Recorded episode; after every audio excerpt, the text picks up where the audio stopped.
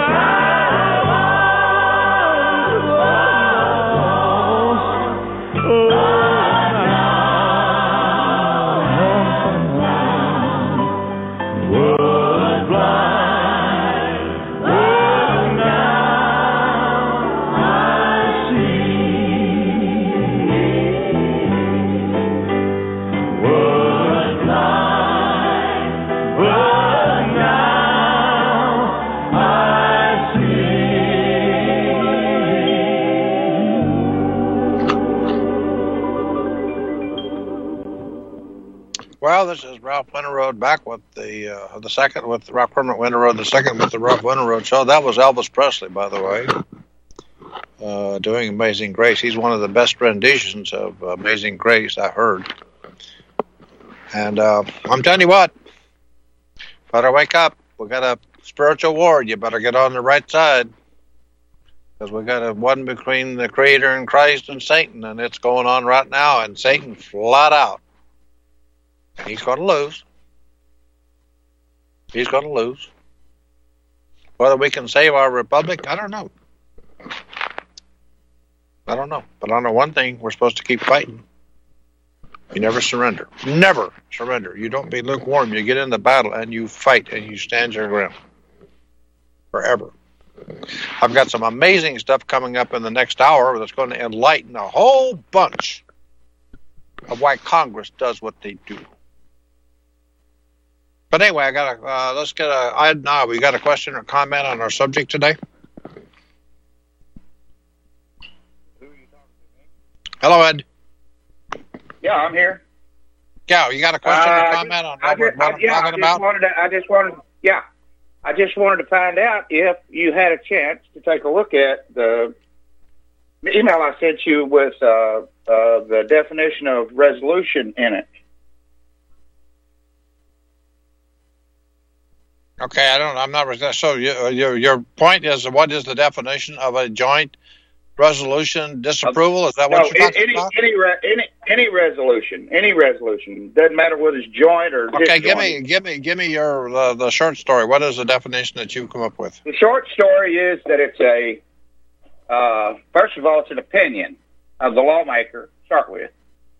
Second of all, it doesn't have the foundation of law. It's a opinion where the Congress will make that opinion based on some law they can't change. That's what it says. And basically, it's for public policy purposes only. And so everything, if you'll look at all the stuff that they have created since the Civil War, it's all resolutions. Everything's a resolution. There is no public laws that have been created. Okay, I'm going to stop you right there. Hold on. Yeah. I'm going to have to totally disagree with that. That not everything is a resolution. There's a way a lot more to that than that. There's statutes of the United States, statutes of the United States of America, and public law. They're all different, and they're not all resolutions. So that's not. I'm going to have to disagree with that. Okay. When they passed them, you have to go back. You have to go back and look and see if they were passed by resolution. Or if they were passed by public law, because they're not public law. There's no way. You know what public law is? Yes, I do. Well, it's the organic law. It's the organic law. Okay, hold on. Hey, just take one point at a time here. Is public law a law of the United States? Yes or no? Yes, and it's in full force of fact too. Okay. Well, I'm going to have to. You need to look up the definitions. They started public law in 1936, It is not a law of the United States, and they print it, okay? And I will send me an email, and I'll just send you right out of black law. You can start right there, okay? That is not that's not a true statement, okay? And I'm not trying to embarrass you or anything. I'm trying to stay with the facts. Well, you can't embarrass me. You can't embarrass me because I know what I'm talking about because I've already done the research. So okay, no well then. We're going to have to disagree with that, and I need to get back. Do you have any other point on what we're talking about? Because no, I just barely wanted to know if you had seen it. That's all. I just wanted to know if you saw it. That's it. Yes, I did. Because a resolution is a formal opinion, is a formal expression of opinion or will of an official body or public assembly, adopted by vote.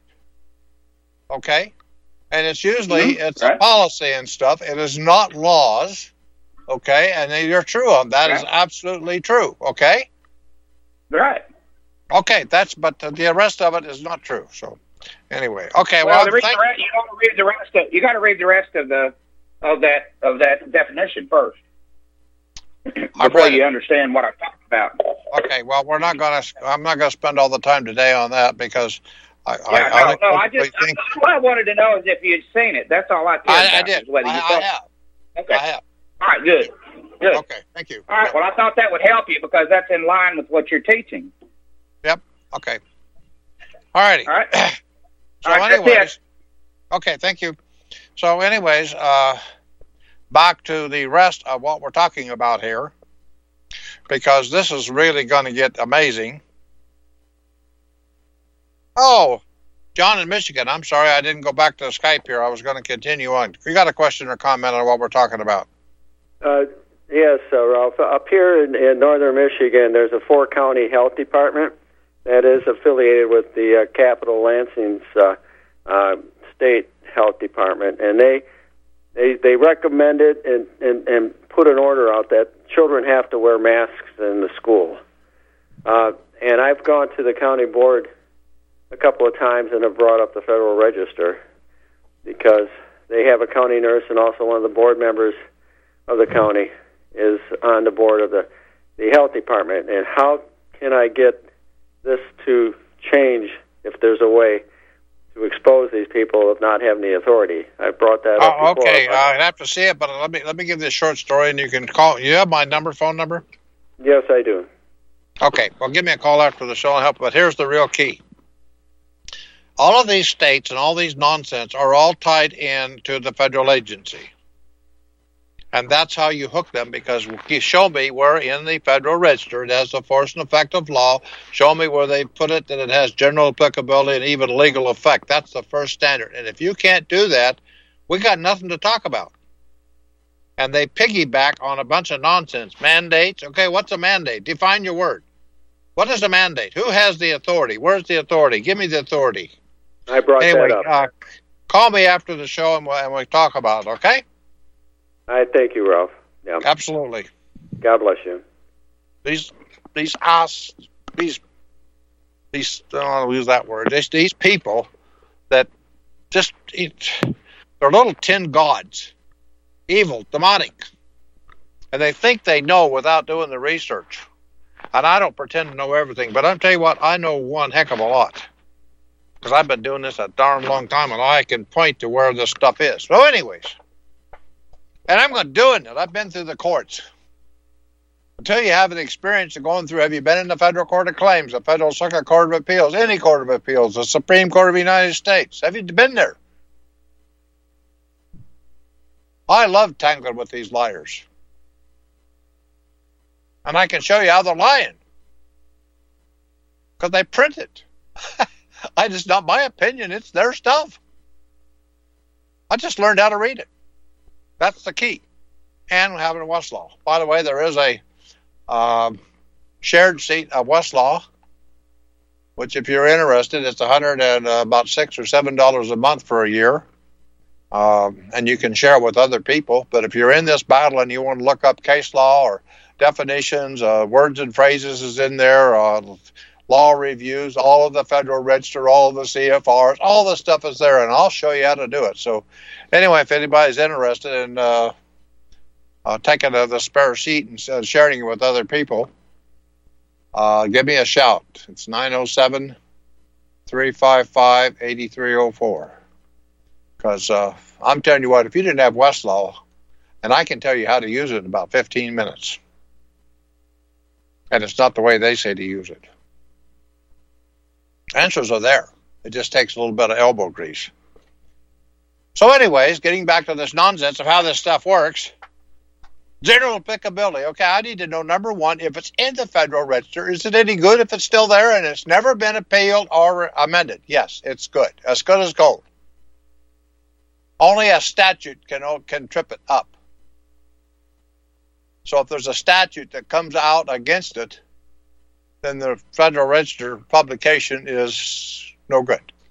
So that's one thing I needed to know. Is it forever like a statute? If a statute's there, is it still good if it's not been amended or repealed? That's an important question. And I found it. And they print it. So now we know that if it's in there, it's good as gold until it's amended or repealed or, quote, some counterfeit statute called public law, which is not since 1936, by the way. They went totally public laws. They are not a law of the United States. They don't say they are because they can't. Look at the definition in Black's Fourth. I'll send you the definition if you want to see it. You can start there. It's real apparent. So anyways, so now we're in there. Now what I've been talking about, the only things you need to understand, the simplest way to expose that it has, quote, no force and effect of law, that's Chrysler v. Brown, 441 U.S. 281, 441 U.S. 281, 1979. Holdings. 553, B as in boy, in parenthesis, has to be in a proposed rule and in a final rule. Now, I found something that they call it public participation. And I found that in this Senate document 248. But they cite, but we're not supposed to read it. We're not supposed to. It's kind of like the Bible back initially. We'll get up in the Catholic Church, we'll talk about it, but you can't have one. Because you might get educated. You might actually read and say, no, wait a minute here, I'm being lied to. It's called public participation. So the nonsense that they have which I thought for a while there might be a way, because it didn't make a logical sense that they could do it. But I couldn't prove that they couldn't. As you will find, all kinds of nonsense. They will publish a final rule with no proposed rule. They'll do a proposed rule and a final rule with notice and comments, but it won't say 553B. Or they will put in one, we're not doing 553B, but we have a notice and comment. And a final or a proposed or final, all over the place. The public participation mandates from the Administrative Procedures Act at sections 3 and 4, by the way, in 1954, the IRS, if you look in the front of your book, if you have a book of CFRs, they cite that Federal Register, they print it, and they leave out the last paragraph, which says we're going to do section 3 and 4, because they can't. They just leave it out. So it's there. I mean, it's up to you to go get the Federal Register and see that last paragraph. So they admit they're not doing it. That's one of several places they admit it. Many other ones. So anyways, we have this thing. You search on 553B in a proposed and a final rule, and if you can't find it and they say they're going to adhere to it, you're done. You know you're being conned, and there's all kinds of variations of it. Notice and comments, proposed rule, final rules, just all over the place. Or no notice and comment. And the other one that I couldn't figure out for sure, I had to prove it. And they put it in the APA. They put in, it's impractical, unnecessary, and not in the public interest. I've seen those. And they have to state the emergency, which they never do. And I said, well, I got them because they don't state the emergency. No, it's better than that. Because the impractical tells us they're the enemy. I got it in a Senate document, given the definition, and then I've got it in court cases when I knew what I was looking for. It says, a situation in when the due and required execution of an agency functions would be unavoidably prevented by its undertaking public rulemaking procedures. So they couldn't go ahead if we were able to comment on it. Well, what the heck? Yeah. So when they do this, there's no public participation. There's no notice and comment. There's no proposed and final rules. They may do it in a proposed and final rule. I've seen that. But if there's no public participation saying we're doing 553B, it is a con. And I have it in Supreme Court cases. Okay, so I had to disprove that nonsense. That's a false flag. They're gaslighting us. Why would they put that in there and not make it really clear? Okay, so that's one of the cons they do. Another one of the cons is they call the Chevron deference. And what that means is the agency will kind of mirror, like in the Social Security Act, they mirror the statute. And so the Supreme Court, because the people that plead it don't give the real stuff. And so the Supreme Court says, well, you know, it mirrors the statute, so we'll give it deference. Well, I found in the Supreme Court cases, I'm working on a module on that, deference doesn't do a dang, ding, dang thing. It has no force and effect of law, and you can't hold anybody to it. It's another illusion. It's another magic trick. Deference. There's only one way is public participation.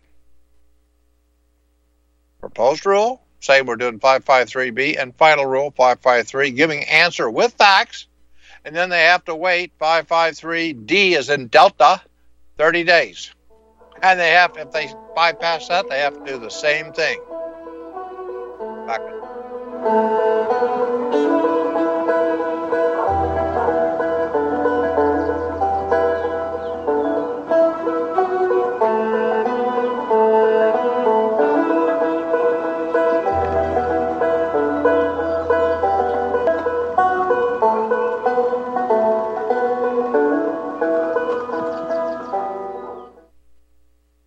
folks, we're living in a world the likes of which we've never perceived any clearer than we do now. The plan for global governance has been in the works for generations and would have likely been achieved by now but for the fact that the globalists left open their Achilles heel. With all their tools, Federal Reserve System, fiat currency, no child left behind, and then Common Core education introduced to our schools to dumb us down, vaccines, pharmaceuticals to lobotomize us, GMO foods, insertion of compromised or bought and paid for politicians, judges, mainstream media propaganda, all pieced together like a puzzle designed to ultimately bring the world under submission. But with all their strategy, they forgot one thing. Knowledge. And knowledge is power. With knowledge, their bombardment is nullified. Folks, with that, as brilliant and knowledgeable as you've become, among the wisest audience of any radio audience in the world, and you are, I want you to take a moment to reflect and ask yourself, how much of that knowledge did I obtain from Republic Broadcasting Network? How high has my consciousness been raised since I've been a listener? How fast am I now able to discriminate truth from fake news by being a Republic Broadcasting listener? How clear am I now able to see the world since I've been listening to RBN? Ask yourselves those questions, folks. Then ask yourself, what is that knowledge worth to me? Like my morning coffee, how would I survive without it? A voice of truth in a sea of lies. Do we not all need to make sure it survives? I have another update on the fundraising situation. We can accept PayPal through the RBN site. You can mail in cash, check or money order, made out to RBN. Made out to RBN. The postal address is 2251 Double Creek Drive, number 302, Round Rock, Texas, 78664. If you send in a check or money order, it needs to be made out to RBN, just the three letters, RBN. And if you have any questions, call 800-724-2719 extension 3. Feel free to call on in on this issue, and we'll try and get you squared away. The network thanks you. Have you ever needed to make a phone call but didn't want the person you're calling to know that it was you on the other end? Have you ever needed to make a call and wanted to keep your phone number and location private? Well, now you can with PatriotPhone.com. PatriotPhone.com will enable you to make unlimited calls anonymously. That's right, unlimited anonymous phone calls to anywhere in the U.S. and 36 countries around the world. Our most popular phone plan includes unlimited calls, your own phone number, voicemail, call forwarding, and many other great features. Visit PatriotPhone.com to get your own phone number in any state and take back control of your phone calls. PatriotPhone.com also allows you to record your calls and access all of your phone records online. PatriotPhone.com works with iPhones, Android-based phones, and Windows computers. Protect your privacy and your freedom with unlimited anonymous telephone service from PatriotPhone.com. Today, that's PatriotPhone.com.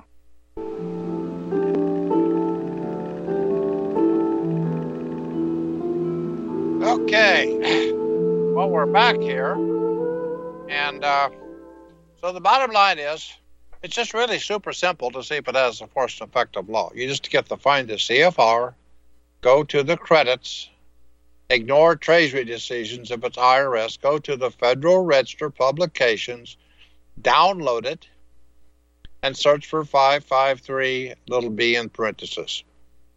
I've never seen one yet that passes muster. There has to be, number one, a proposed rule, and say they're doing it. Number two, there's got to be a final rule saying they're doing it, and then they have to wait 30 days. Never seen one yet. That's all there is to it, to find out. But there's more, because I kept seeing this regulatory nonsense. Well, it doesn't do this. We don't have to do the regulatory stuff, and then they can disapprove it. I said, I better check those out, because what if they use some of that? Because I don't know it. If I don't know it, I better. And I couldn't believe some of the stuff that I found. I don't know what to say. But it makes so much perfect sense, which is unbelievable. I found this. This one is in 5 United States Code, and it's where they can do what's called a, quote, joint resolution disapproval, end quote. Now, the other gentleman that called, he's right, it's a resolution. It's not law. just where they agree to do it. Disapproval and approval, those are reserved usually almost always for what's called judicial determinations, judicial opinions, judgments. So we got a problem with the word disapproval, but it gets worse. And now I understand the con, because you see, in 8 United States Code G, okay, G, this is 8 United States Code, section 802, G as in good. This section enacted by Congress, 1, an exercise of rulemaking power of the Senate and House of Representatives. You know what I just said? Their approval or disapproval is part of the rulemaking part of Congress. What did I just say? What Congress has done, they're saying we have created a front called federal agencies, and we give them all kinds of broad powers and nonsense. And they are mandated to put forward what we can't do directly. I got that, by the way, too. Supreme Court says what you can't do directly, you can't do indirectly. Congress cannot make rules and regulations, period. So what do they do? Well, let's create the administrative state. We'll create agencies, federal agencies, outside of the Constitution. We will mandate that they got to have the stuff they're doing in the Federal Register, because we need to know what they're doing along with the public so we can fool them. And then we are going to reserve the right that we are part of the rulemaking process. We are part of this rulemaking. You get the concept? They put the federal agency out in front. You're going to make a rule, and then we get to say whether it's up or down, because that is a continuation of the rule-making process. I couldn't believe it. So they're using fronts, con men. Just like in our politicians, there are all these agents, they always have front men that you go after. It's just like you go after Twitter and all them, that they're doing something. No, the secretaries of the states are involved in that, and they are mandating what the Twitter and those people do, because they got contracts with them. Twitter and those guys are the fronts. Our government is behind the scenes pulling the strings. Dr. Shiva's got the documents on it. Our own government is working against us, has been for decades. It's not our government. It's been overthrown, by the way, in case you haven't figured it out by now. There are no public officers. There's no constitutional courts. I can prove all those things now. They print it. Just a matter of putting the pieces together. It's like a picture. All of a sudden, it all fits. But think about this. Congress says, we're part of the rulemaking process. That's why we can do a joint resolution disapproval. Oh, but it gets better. Then what they say, because you see, the courts have said that these rules that are supposed to be substantive or legislative rules are like statutes.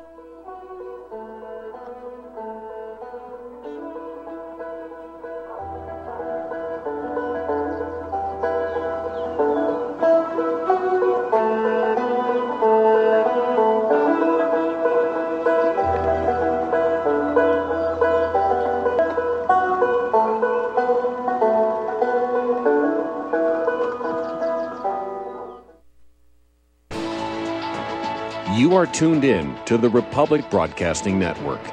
Visit our website by going to republicbroadcasting.org.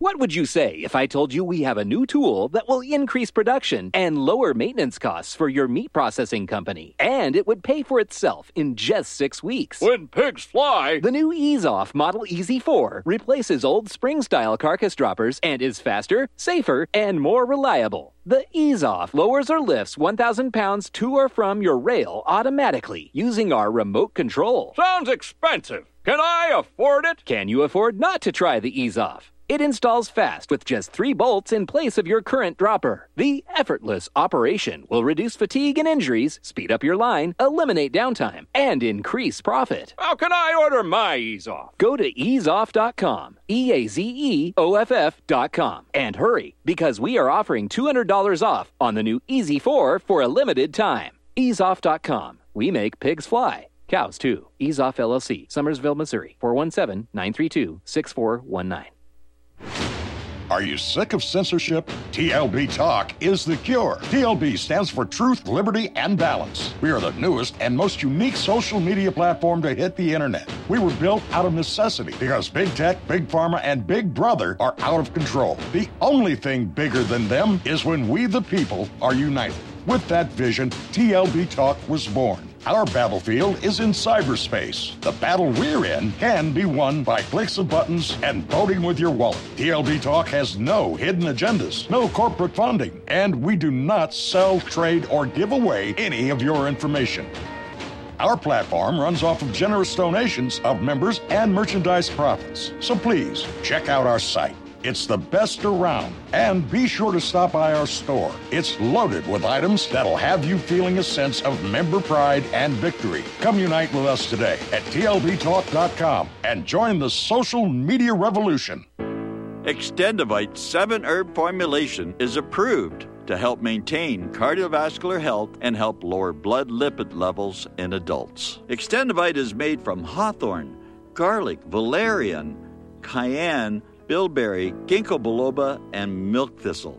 The herbs in Extendivite have been chosen for their ability to help with overall health. Many people have reported improved energy and stamina in just a few months. If you think you could feel just a little bit better, then Extendivite may just be for you. Extendivite is an all-natural supplement. Extendivite is only $69.95 for a 2-month supply. To order, call 1-877-928-8822 or visit heartdrop.com. That's HEARTDROP.com. Extend your life with Extendivite. Okay, well, we're back here. I really want to make sure. This is one of two astounding things. This is why I've been slow doing this, because I want to know all the things. There's always stuff to found, and just you got to look at all the aspects, because these are a bunch of liars, and they're really good at it. So under the 5 United States Code 802, Congressional Disapproval Procedure, that's what it's called. Okay. G, this section is enacted by Congress as an exercise of rulemaking power of the Senate and House of Representatives. So their ability to do joint resolution disapprovals is part of the rulemaking power of Congress. So they're part of the rulemaking. So they send out then the front men called the federal agencies. They publish it in the Federal Register, General Applicability and Legal Effect. And, of course, none of it passes the APA, but let's just say that some of it did regardless. Congress still is using the federal agencies and them to put in the Federal Register rules. And then Congress is part of that rulemaking. They're reserving, well, we don't like what you did. So they can do a joint resolution disapproval. And disapproval approval is a judicial determination.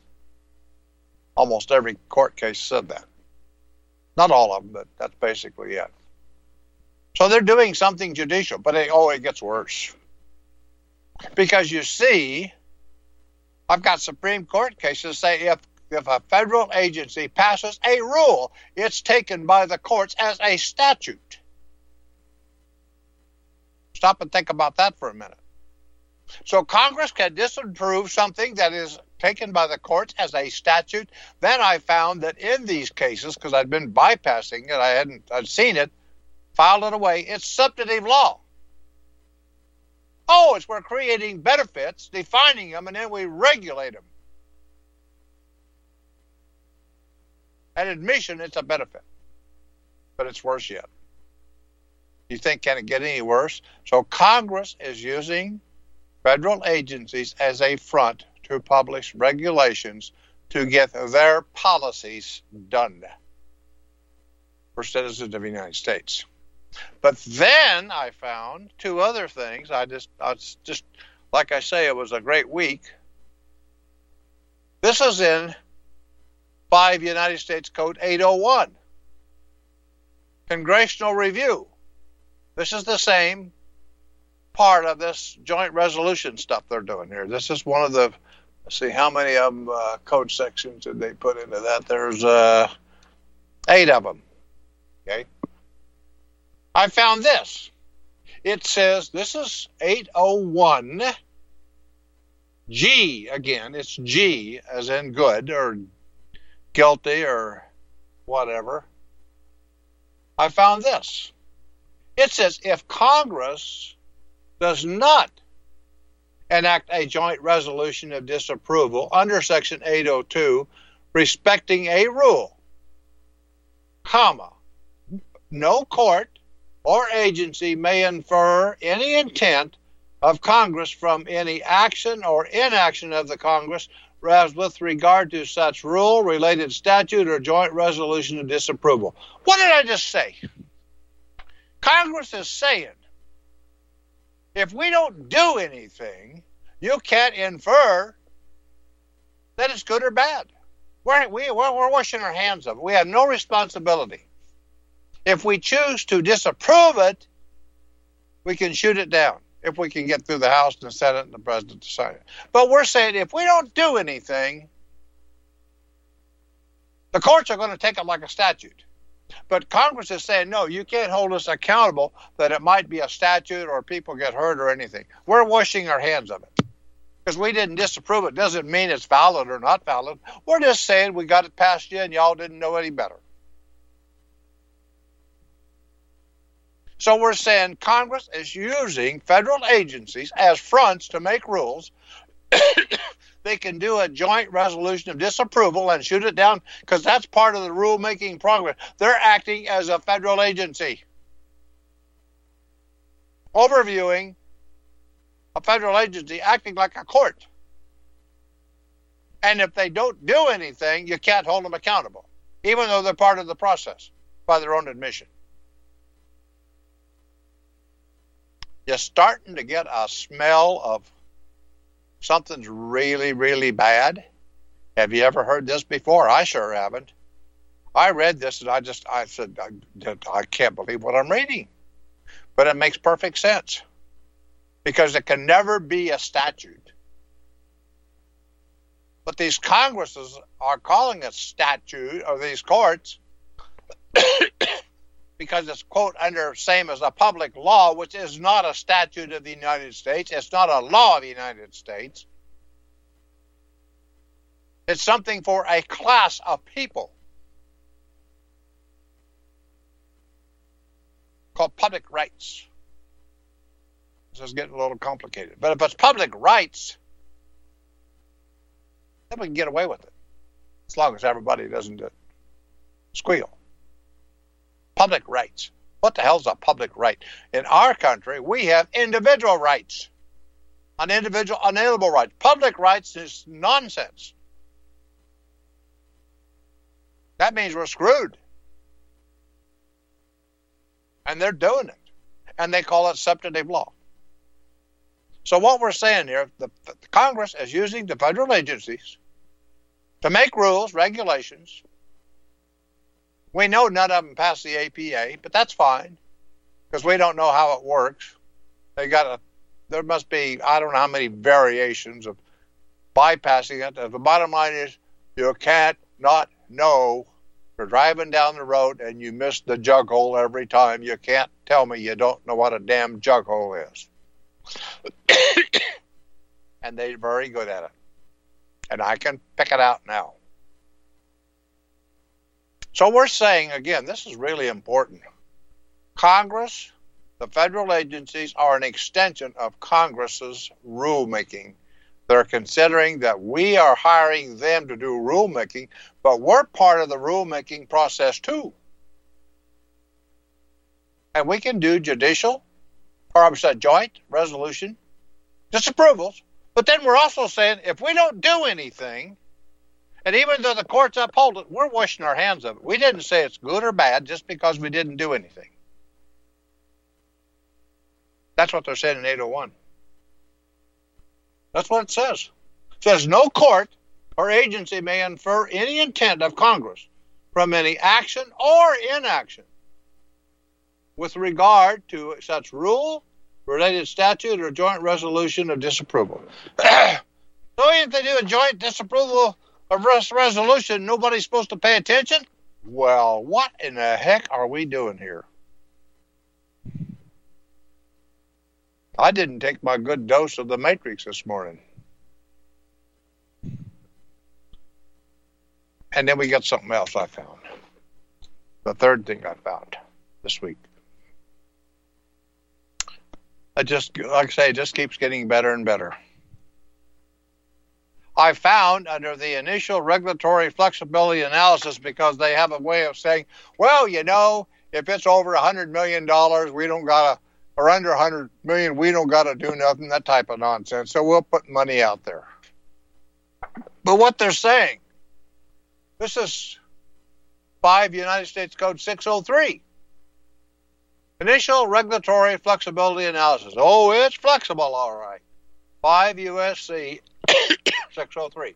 Whenever an agency is required by Section 553 of this title, comma, or any other of law, comma, to publish a general notice of proposed rulemaking for any proposed rule, comma, here's where it gets good, or publishes a notice of proposed rulemaking for an interpretive rule involving the internal revenue laws of the United States.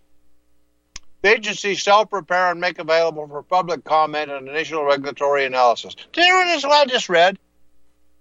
They're talking about all these other, or publishes a notice of proposed rulemaking for an interpretive rule involving internal revenue laws of the United States. Not laws of the United States, internal revenue laws. They're admitting, separating out, they do what? Interpretive rules. The courts have ruled over and over, interpretive rules are garbage. They don't got nothing to do with you or me. They're putting it in print, separating it out. That if they're doing flexibility financial stuff, they have to act, they have to put in the money for the internal revenue interpretive rules of the IRS. What's that tell you? Why would they separate that out?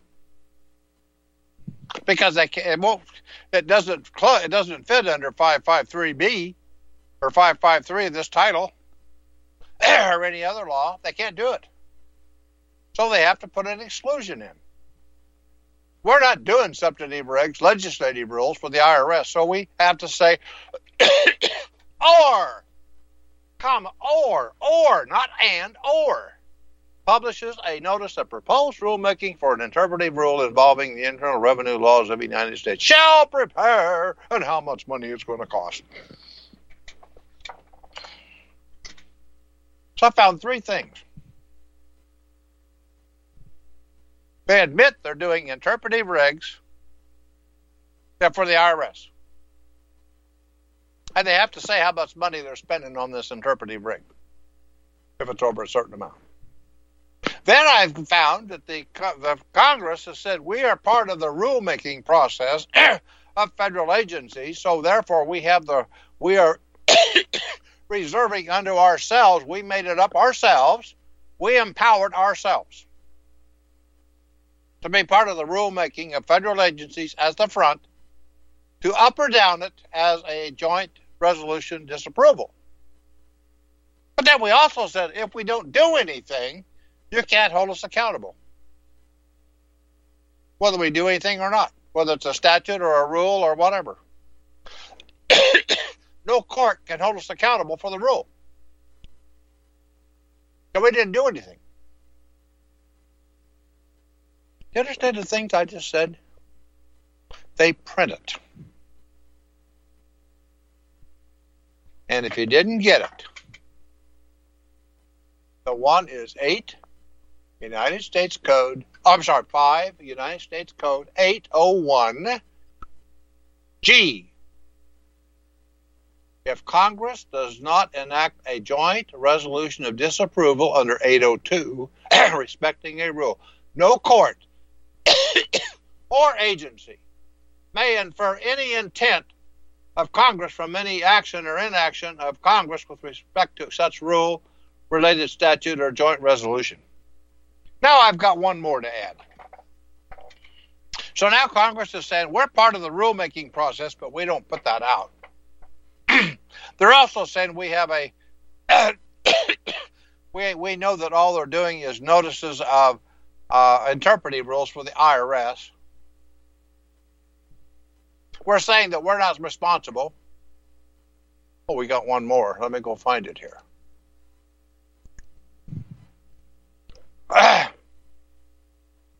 Boy, am I glad I went into this other part. I've just never bothered to take the time to go look. But I want to know the answer to everything. Like I say, when I get there, we're going to pound on these people. There's so many things that's absolutely you just can't make it up. I don't know what to say. It just shocks the conscience.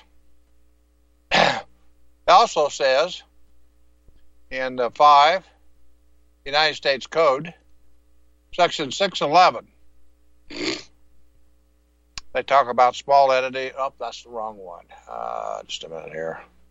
I got the wrong one here. I'll get to it here in a minute. Got to find it here. Here it is. It's 805. 5 United States Code. 805. Judicial review.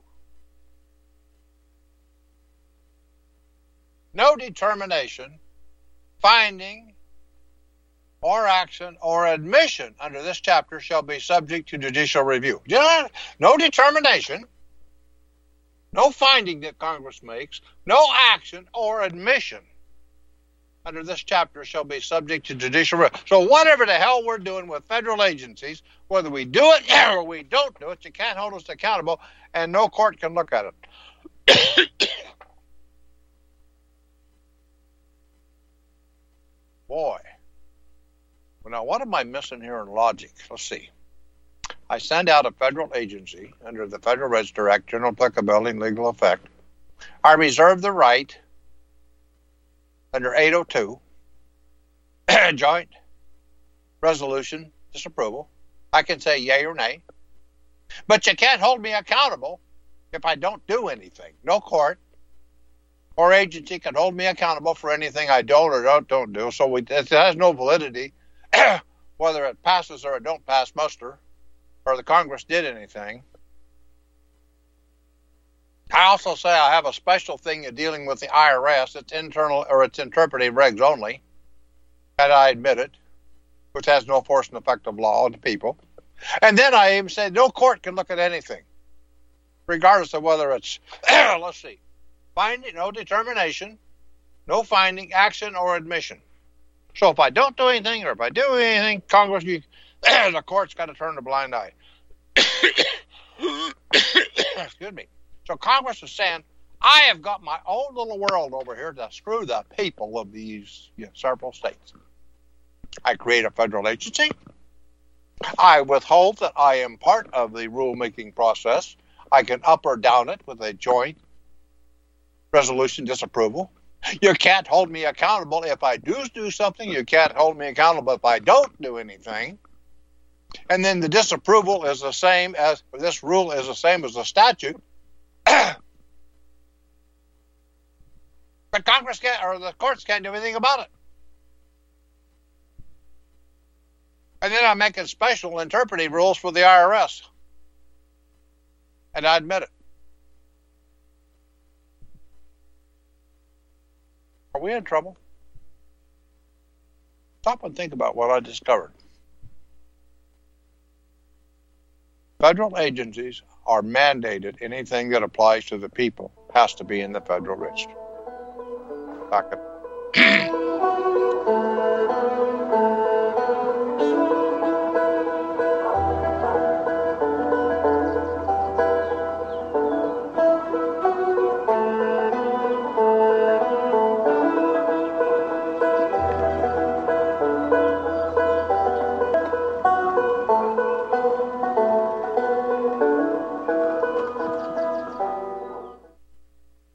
Hey gang, Patrick Slattery here with an important message that is pertinent to anyone who shops for groceries, eats food, or just has an inquisitive mind like myself.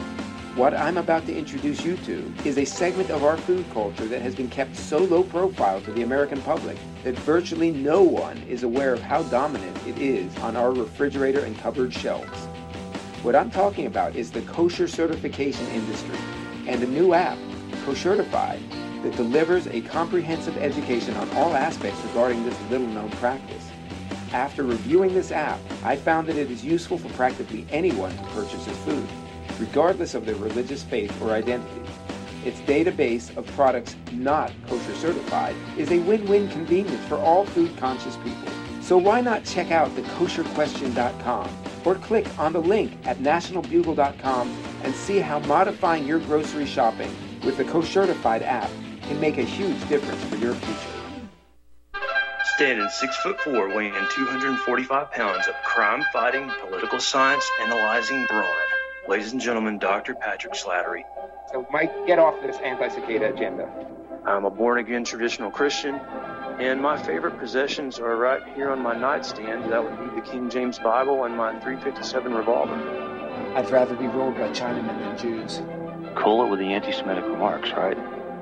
Just because you steal an election and terminate the Republic doesn't mean you terminate the people in the Republic, because we're still here. I'm not taking the vaccine. F*** you, Bill Gates. There was a way forward still on January 6th. What needed to be done is to object to every single state. The COVID-19 virus was the setup. The vaccine could very well be a bioweapon. The Patrick and Jeremy Show, Tuesday at 9 Central and Wednesday at 1 Central. Homeowners, if your lender has gone out of business or sold your transaction to another lender or servicer, you may be the victim of a wrongful foreclosure resulting in the loss of your home. If you've already lost your home, are in foreclosure, or even in good standing, you can challenge the mortgage transaction's illegal issue and your property can be restored to you, and your foreclosure can be stopped or reversed and the mortgage transaction declared unenforceable. State laws, U.S. title codes, the Uniform Commercial Codes, and U.S. Supreme Court rulings have upheld that defective mortgage documentations can reverse or stop foreclosures and enforce property title claims in favor of the homeowner. We are having successes in stopping the process of foreclosure, the enforcement of the foreclosure judgments, the sale of property, and evictions after the sale. We are not attorneys, and we don't give legal advice. We are a professional team of legal researchers, providing forensic mortgage audits and expert witnesses. We have the knowledge to produce the evidence and enforce laws regarding your legal issues. We've been in business for 12 years without a complaint. Consultations are free, and we provide a free title search to confirm if your mortgage has legal defects. Please call 855-253-3748. 855-2 keep it today. Okay, well, I'm back here, and 5 United States Code 801 and 802. 5 USC 801 and 802. Go to G. One of them says we're part of the rulemaking process to do joint resolution disapprovals. And the other one in G says we're not accountable to anybody. The courts or anybody, whether we do something or don't do anything. And then they put it in 805, says no determination, finding, or action, or admission subject to judicial review. So the courts stay out of this. We got our own little playing field. So that's 801 and 802 of Title 5. G, and then there's 805. And then we have 5 United States Code 602, 604, and 602 that said, or, yeah, 603 and 604, we got a special thing for IRS. You have to do a proposed, any proposed rule by the IRS, Internal Revenue Laws, we have to see how much money it's going to cost or whatever. They specifically pull out internal or interpretive regs for the IRS for proposed rule that we have to say how much money this proposed, this interpretive reg is going to do. They call it interpretive reg. Don't hide it.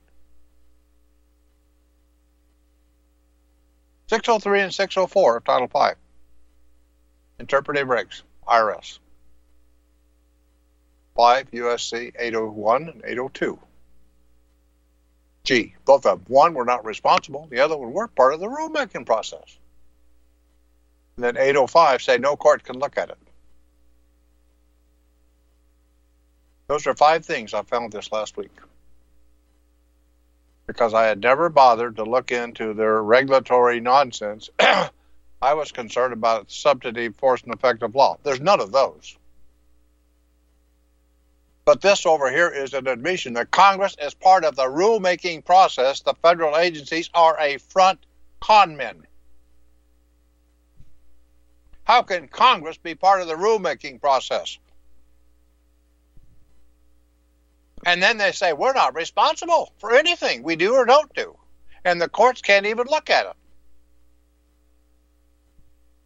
In other words, we are criminals. And we've conned the American people, and the courts are barred from looking at it.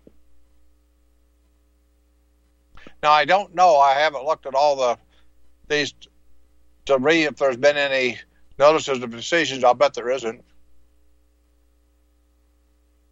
Because when I find these things, nobody wants to bring it up. How come there are 706 Part 301 rigs internal for the IRS for filing, making a determination, doing assessments, taking your property? They're all 301 rigs, putting in your...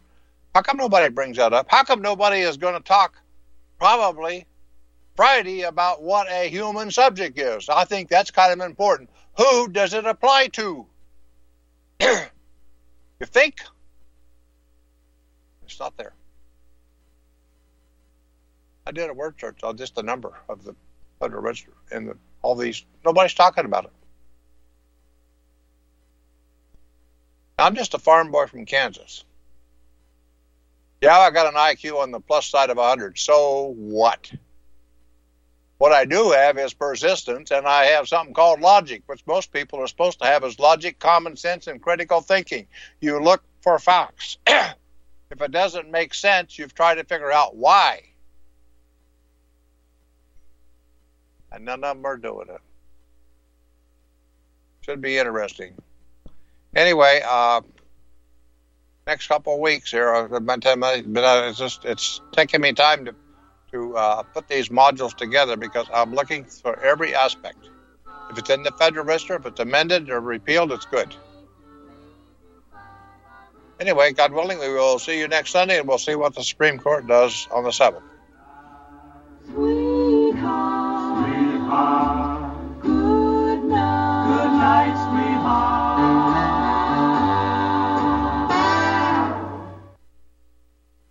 Homeowners, are you in foreclosure, expecting to be served with a foreclosure lawsuit, or suspect your lender has coerced you into an illegal mortgage transaction? A huge number of mortgages made in the last 10 years have legal issues and are possibly defective. State laws and the U.S. Supreme Court have upheld that defective mortgage documents are grounds for foreclosure defense and for counterclaims in favor of the homeowner. If your mortgage has been sold or assigned since closing the loan, it may be defective, and you may be paying the wrong party, and the lender may not have standing or the right to foreclose or collect payments under the law. If you would like to know if your mortgage is legal or not, or know if you are paying the right party, we can help. Our initial consultations are free of charge. We are not attorneys. We are legal researchers and work closely with experienced lawyers who know how to help you find the evidence to help you keep your home. Call toll-free 1-855-2-KEEP-IT. That's 1-855, the number 2, keep it today. Listening to Republic Broadcasting Network.